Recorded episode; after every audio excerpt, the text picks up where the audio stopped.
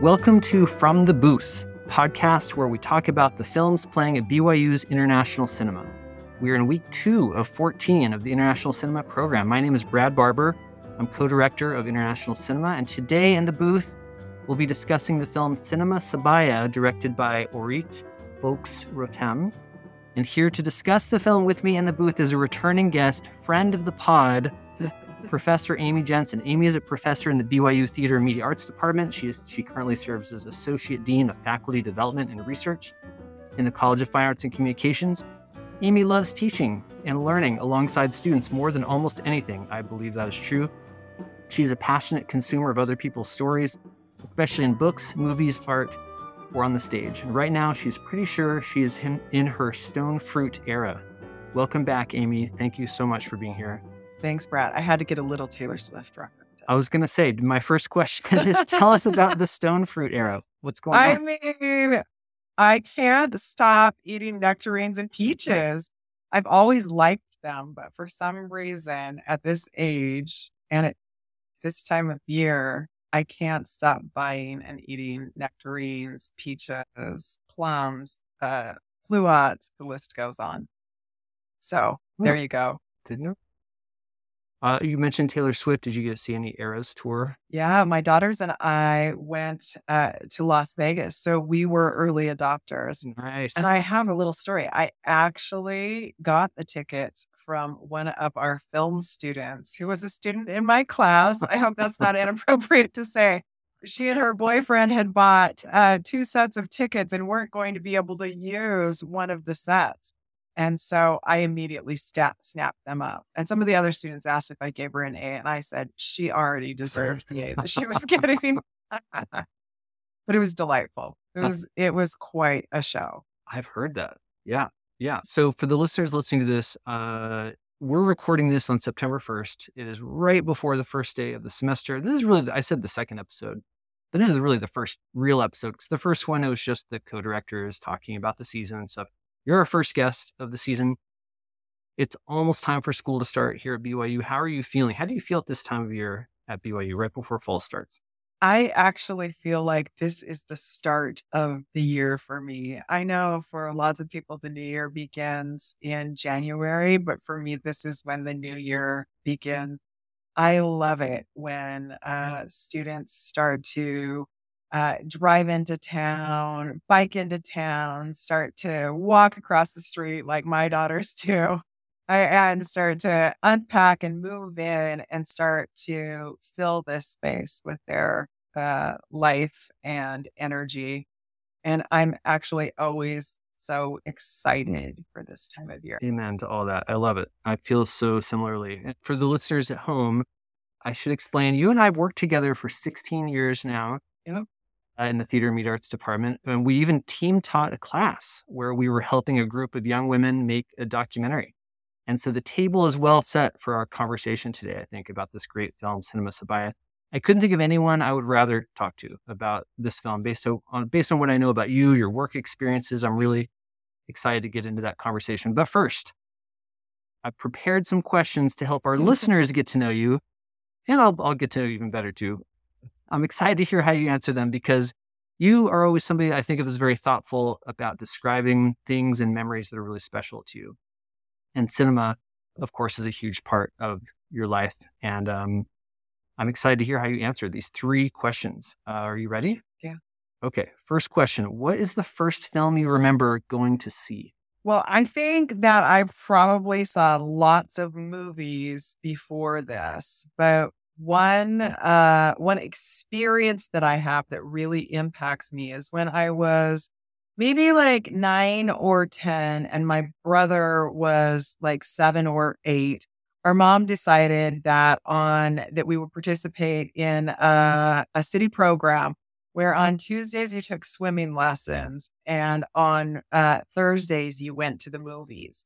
And so for a whole summer, my brother and I went to the movies with other kids. We had popcorn and treats, and we saw the Shaggy Dog, and we saw probably the Lum Bug and Flubber and those kinds of movies. But I vividly remember being in that space with people my age and just thinking it was the coolest thing that ever happened. And I really liked swimming lessons, but I loved going to movies with other people. That sounds like a great combo. Yeah. It was very cool. Pretty jealous. Okay, question number 2. What is one of your favorite memories of watching a movie? You said that was one of your earliest memories. That sounds like a pretty cool time watching. Do you have anything else about like a special memory of watching a movie that you hold on to? Actually, have 2 that I think are really important to me. And so maybe I'll share both. Please. One just happened maybe like 8 or 9 years ago. We were helping to clean out a space at my in-laws' home, and we found Super 8 footage. And that Super 8 footage was silent, and it was of my mother-in-law and my father-in-law introducing my oldest sister-in-law, who was a baby, who was a newborn baby, to the rest of their extended family. And in it, my mother-in-law feeds her from a bottle, and my father-in-law picks her up and holds her above his head. And these are people that, like me, had to wait for years to have a child, and their first child is adopted. And what they don't know in this film is that my mother-in-law is already pregnant with her second child. So they come very close together. But that footage is remarkable to me. It's before my husband is born, but it sets the stage for who my children are, how my husband and I interact, and how much we love that extended family. So I love that. But I was also thinking about an international cinema film that I remember from way, way back that I love. I remember seeing Eat, Drink, Man, Woman and being enthralled by the relationship between the daughters and their father, and particularly one of the daughters. I was at a period in my life when I was watching this where I wanted my dad to understand who I was more than probably anybody in the world, and was struggling with that. And watching them do it, and watching them do it through a making process. The film has, they're preparing beautiful food. And sometimes they're preparing not so beautiful food when that relationship is not as good, but that beautiful making of something for another person became really important to me in terms of strengthening my relationship with my dad and my mom. And so it's always held a really special place in my heart. I think it came out in 1994, so it's a long time ago, maybe 20 years ago, but so beautiful to me. Those are such great examples. I love that you chose those for different reasons, but I completely agree. Film can do this amazing thing to our spirits, can't it? When we're thinking about our relationships or the people that mean the most to us, by seeing other stories on screen, we start to think about it in a way we maybe don't otherwise. Yeah. I love that you chose a Super 8 home movie too. Nobody's ever answered that question. I've asked this question in other settings, and I've never heard anyone say that it was a home movie, especially a Super 8 movie. I have similar special memories of being a child and watching images from Super 8 projected, and how special that felt for when I was in a family that we recognized. That's so cool. Thank you for answering that. Okay, third question. What film do you most relate to or see yourself in the most? Well, this has changed for me throughout my life lots of times. But right now, I would say that Sarah Polly's Women Talking is the film that I most relate to right now. And well, I haven't had in the film, they have like this really, really difficult thing that's happening to this community of women and others that they love. And they go about deciding how to work through this difficult circumstance, this difficult thing that's happening to them, by reasoning together. And one of the things that strikes me is their spiritual integrity.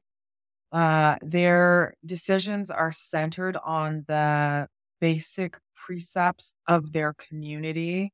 And yet in the end, they continue to carry with them that spiritual integrity and the basic, important things of their community, but they have to eventually move away from their community to keep their children safe and to keep their own bodies safe. And they reason together to do that. And I think the power of people talking together, people having conversations together, and particularly in my life, women talking to each other has done that same thing for me. That reasoning together with all of our heart, our souls, and our mind is so important. And it was interesting to me. I read a little bit about the film that we're talking about today before I watched it. And there were sometimes some comparisons between those two. And so that was interesting to me. There's lots that they don't have in common, but that thread of having a conversation is right there. Showing even more why you were the person to come talk about this film today. I'm so excited. That's a great, great pick. I love that film. And the comparisons are interesting between Cinema Sabaya and that film. It's a nice transition to our conversation about this terrific film that features women seeing themselves, seeing others in the films that they make and the things they talk about. Before we dive into our discussion, I'll just give the viewers a glimpse of what the film's about. In this film, a group of women, Arab and Jewish, become unlikely classmates and friends in a community video workshop. Their young instructor assigns each to share something of their lives through a camera, challenging the group's worldviews and capacity for acceptance. And this is something interesting I learned recently. The director herself taught filmmaking classes for women in Israel before making the film for years while she was developing the script over about 8 years. And a lot of these characters have similarities to experiences she had had. I want to start, though, with the kind of a bigger picture question. And we've touched on it a little bit already, but what do you think cinema does for people in terms of empathy or understanding those who are different from themselves?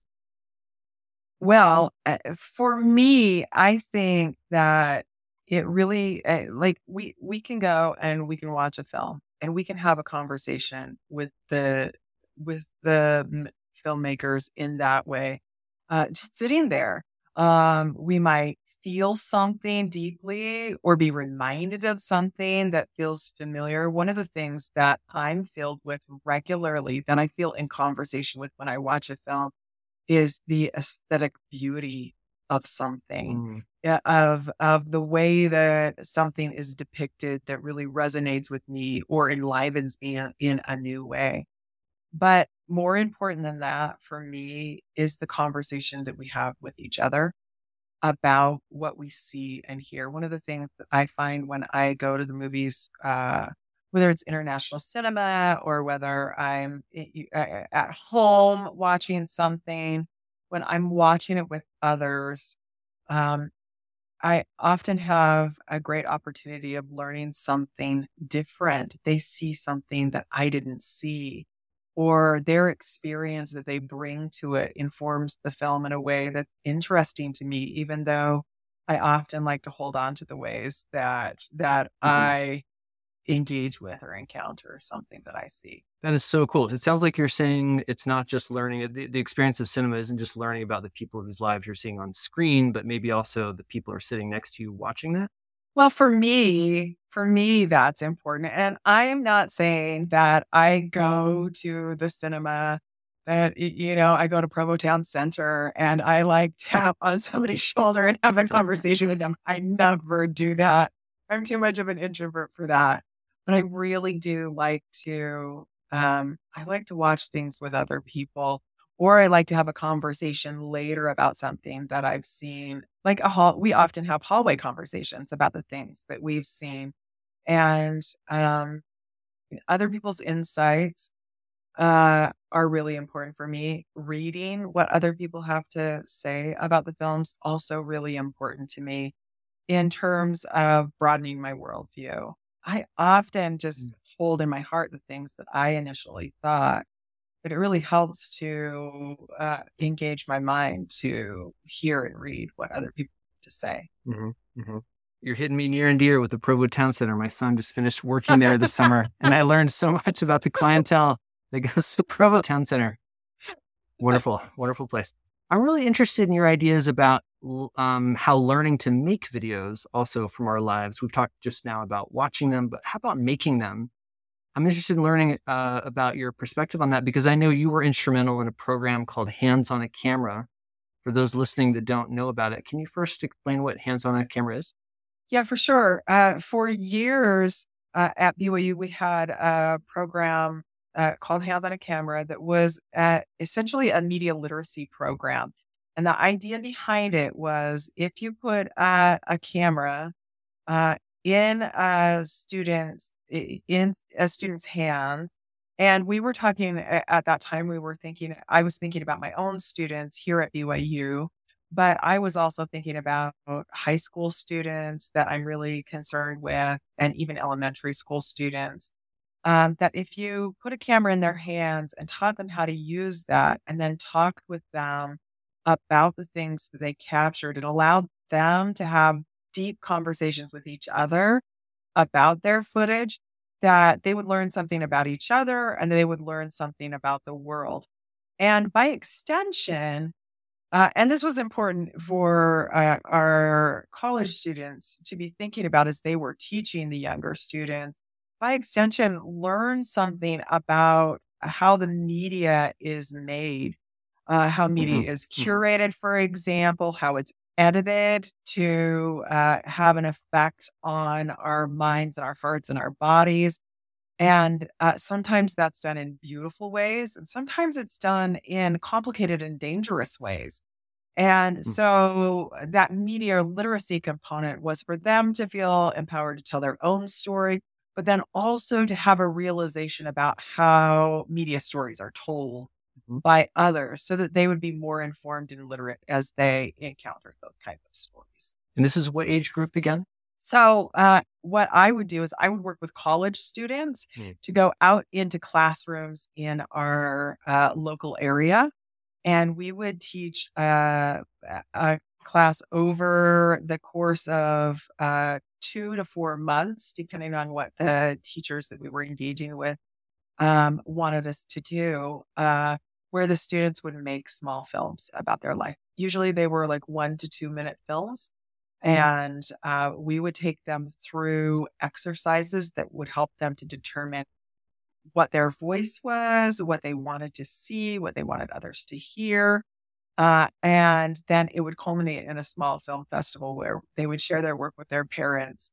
And it was so interesting to see, especially the elementary students sharing their work with their parents, and how excited their parents were that they were developing these skills. And when we first did this, it was long before we had iPhones in our pockets. And now it's so natural for us to make film, but I don't know if it's natural for us to discriminate and to carefully curate what we make and to intentionally put good things out into the world. And so I still think there's real purpose behind media literacy courses like this that we see in the film, but also that we still do at BYU, that help people to develop a sense of how to go about telling their story,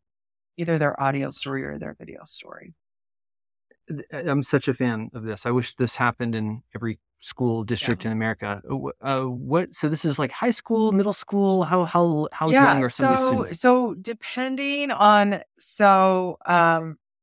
we did this over a series of years, and it really depended on the people that we could get to buy into it. And so we did it in elementary settings. Sometimes we did it in junior high settings and in high school settings. Across the board, really, because we were just trying to get teachers who wanted to engage with us, who are willing for us to come in and teach over a period of time and to really teach with us so that they could do it on their own eventually. In this particular form, it eventually went away after about 10 or 12 years because I had new assignments at the university. But I teach a class on campus for theater and media, and sometimes English students who are practicing teachers where we develop these skills still. So the notion behind it still carries on every winter semester. Wonderful. Wonderful. I don't want to put words in your mouth. You can tell me this is not the case at all. I'm hearing all these awesome outcomes that happened with learning and media literacy in particular. Would you say that you or your students witnessed there being somewhat of a community building aspect to this experience for the students? Yeah, I think that this isn't this doesn't just happen around film.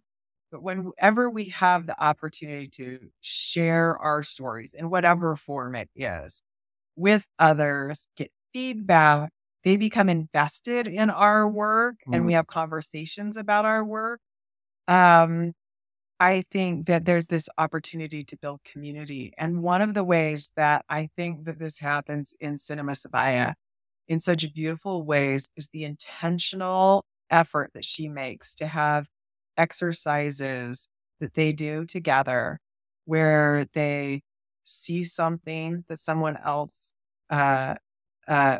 sees in their own home space, in the space that's important to them, where they voice something while we're watching an image, where they take time just to listen to something.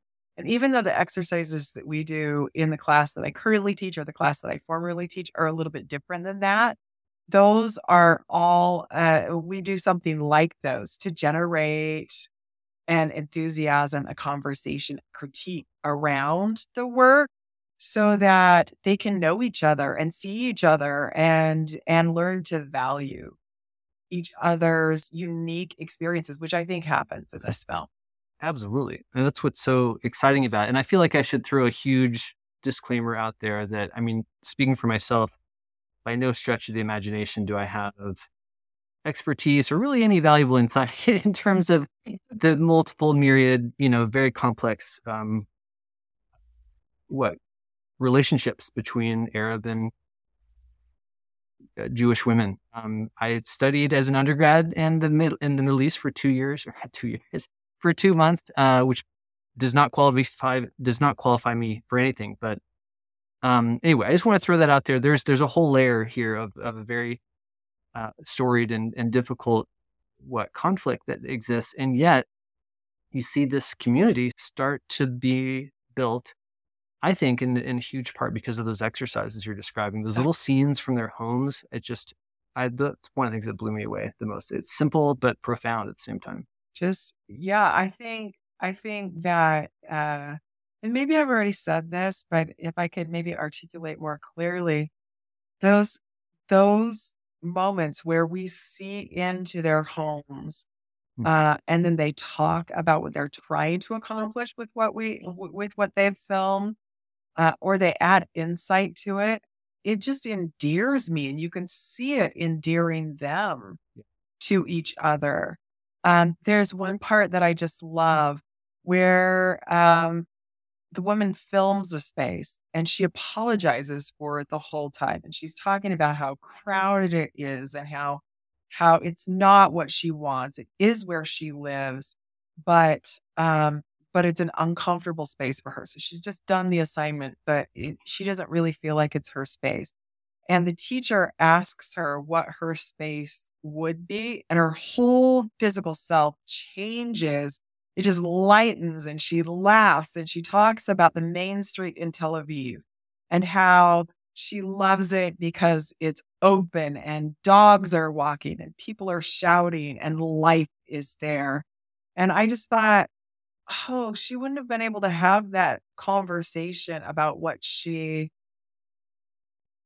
did feel was a home space, unless that teacher had been as attentive as she was. She was such an attentive. She listened. She carefully listened. She carefully guided what they saw and what they heard with each other.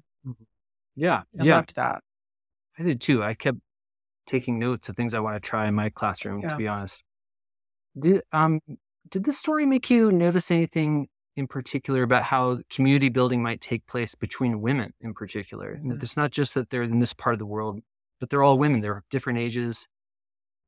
What did you have any thoughts about that? Or based on your experiences, either with Hands on a Camera or even anything in your life? Sure. Well, one of the things I love about the film is that these women are all like municipal workers, but they have like the strangest variation of jobs. Like one is an artist working with children in the community, and one is over HR, or one is a lawyer. And so their experiences in the world are really diverse. Their class is really different. Mm-hmm. And obviously they have this other really complex thing that their primary language is different.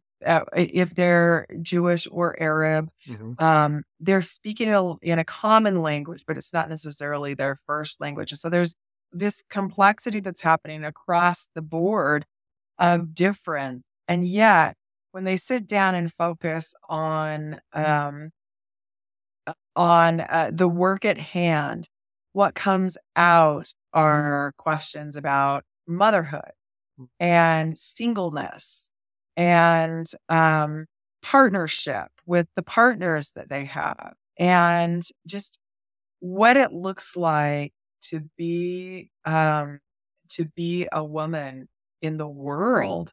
And they don't necessarily agree. There is this older lady who is constantly like letting the other women know how it should be. She directly tells a woman that she has to maybe even stay in an abusive relationship just because that's what one does. And the other women stand up for this woman. And eventually this woman comes along and really, this older woman really helps this woman who is struggling. But I love that it's through the work that they're doing that they're able to develop this conversation that leads to community. And I actually believe this happens in a lot of spaces. I have sat around, I'm not a quilter, but I sat around a lot of quilts with women of varying ages who are working on the same quilt or working together on they're working singly on a quilt with other women in the room who are working on different ones. And though that opportunity of making helps them to bring conversation to the fore that eventually allows them to have conversations about probably some of the same things that these women are talking about. Mm-hmm.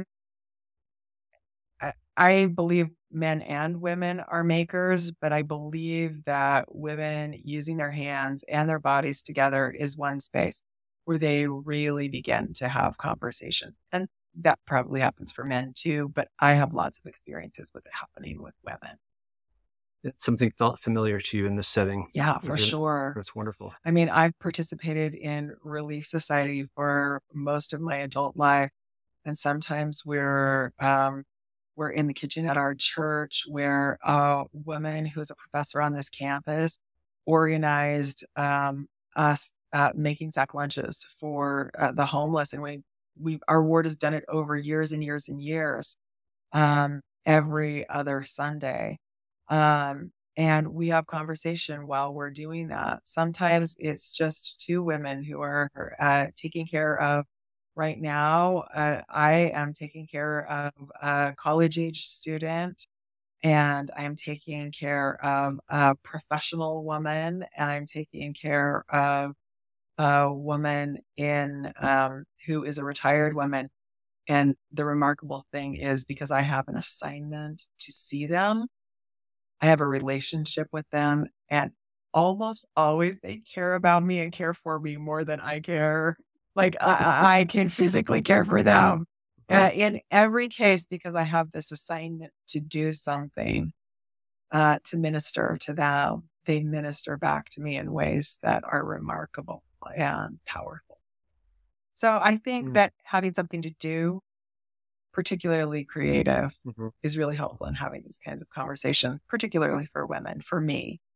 That totally makes sense. Maybe this is a future Relief Society activity. I think it would be cool. I mean, I've done some similar things with relief societies that I've been in, but I do think this could be a cool thing for some relief society.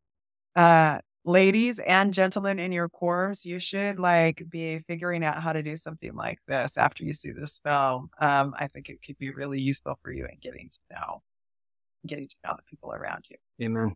I agree. One of the things is really similar to what we've been talking about, but I want to just put a little bit finer point on it. One of the things I kept thinking about when watching it was how these assignments where they watched things that they had filmed and talked about their dreams, it gave voice to people that may not always have a really loud voice in group conversations, not just in this particular culture or setting, but I certainly thought about parallels here in Utah where we live in our culture. Older women, particularly, there's older women in my family that I listen to with every ounce that I can. And for every second I'm with them, I want to absorb every possible thing I can learn from them. And it's noticeable that that hasn't always been the experience for them. When they've spoken, they have not always been listened to. And sometimes I felt like in this film, there was a really cool thing happening where people were learning, some of these women were learning how to express their voice because in a way that they just hadn't, they weren't accustomed to being asked to do, you know? I don't know if I'm making sense, but I wonder if you noticed any parallels with, I don't know, experiences either in your family or here in Utah Valley where there's some voices maybe we'd benefit from listening to a bit more attentively, who aren't always going to grab the spotlight. Maybe they're not going to point the cell phone camera at themselves and, you know, stream something with social media, but they've got these incredible stories and insights that are just waiting for us to learn from. One of my favorite characters in the film is the woman who is most silent. Mm-hmm. She's silent because she's a quiet soul. She's silent because she has a lot of conflict that's happening in her marriage. She has 6 children that she's dealing with. And when she talks about her dreams, her dream is to learn to drive. And there's a lot of conversation around this because people think she hasn't driven because it's not allowed. Maybe some people who are not like her think that maybe she's been prevented from driving. And it comes out that maybe there's a little bit of that, but it's not cultural. And eventually these women work very hard to try and help her to be able to accomplish this small goal. So one of the things that's so interesting to me is they offer all kinds of solutions for this woman and they come up with creative ideas and they're willing to help her to get to the place where she can learn to drive. But they also have to back off when it becomes too much for her. And so that was something really powerful for me to think about in my relationships with. I have 2 daughters who are here on campus right now. One's an environmental science major and one's an English major, and they are bright and capable. And I am also bright and capable, and I am seasoned. I'm a seasoned mother. And so sometimes I like to offer like 100 possible solutions to a challenge that they have. Or I like to share all the possible creative ways that they might be able to go about something. And one of the things that I was thinking while I was watching this is sometimes our role is in that listening to other women, to other people, is to help where we can and also back off where we can so that they can do the thing that they're uniquely capable of doing in beautiful and powerful ways, which is, I think, what happened in this film. Nicely said. Nicely said. Any other thoughts you'd like to share or things that you noticed, Amy? You've got the final word here. Yeah, there was something that was really poignant to me. The teacher is really creative and innovative in the ways that she gets women to think and talk and make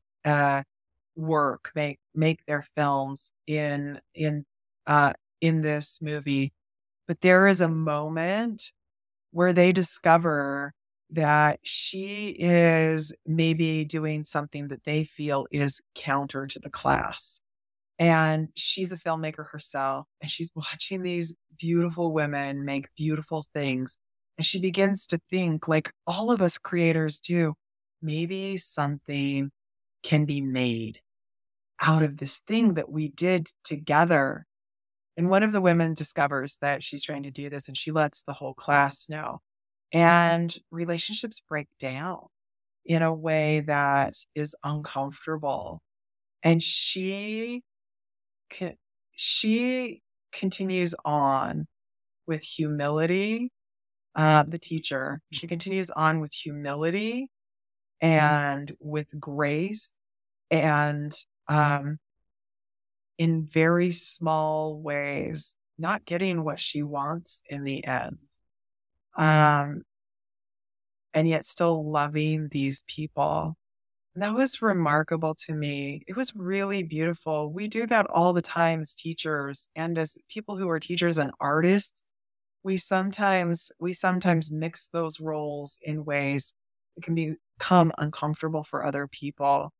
And it was a real learning experience for me to watch her have humility. And I think that that's one of the things that I love about this film and about having conversations about film, that if we have, if we share our creativity, that's one thing that's important. If we share our voice, that's one thing that's important. But this listening to and learning from somebody else, even when they tell us something that's difficult, even when they prevent us from doing maybe the thing that we really want to do ourselves, they're still learning in that. When we can act with attention to them and a humility, I think the world can be better. Our films can be better. She obviously made this film eventually out of her experiences that are not the direct experiences that she had while being a teacher. So, talking about the director of the film. Yeah, the director of the film. I love that happened. And I love that the woman who portrays the filmmaker and the teacher in this film takes care with the women first, takes care of the women first in the end. I really loved that. Wonderful. Thank you for sharing all these insights. Amy, I could listen to you all day. I always love learning from you. Thank you for sharing these with our listeners. And thank you to our listeners for joining us today on From the Booth. We're grateful for the support of BYU College of Humanities. You can check out our schedule, this great schedule for this semester. You can read about our films and more at ic.byu.edu, the letters IC. The opinions expressed in this podcast do not represent official views of the university or its supportive institutions. Also, each week we will post trivia on our Instagram story about the films playing at IC. We're at @BYU_IC, again, the letters IC.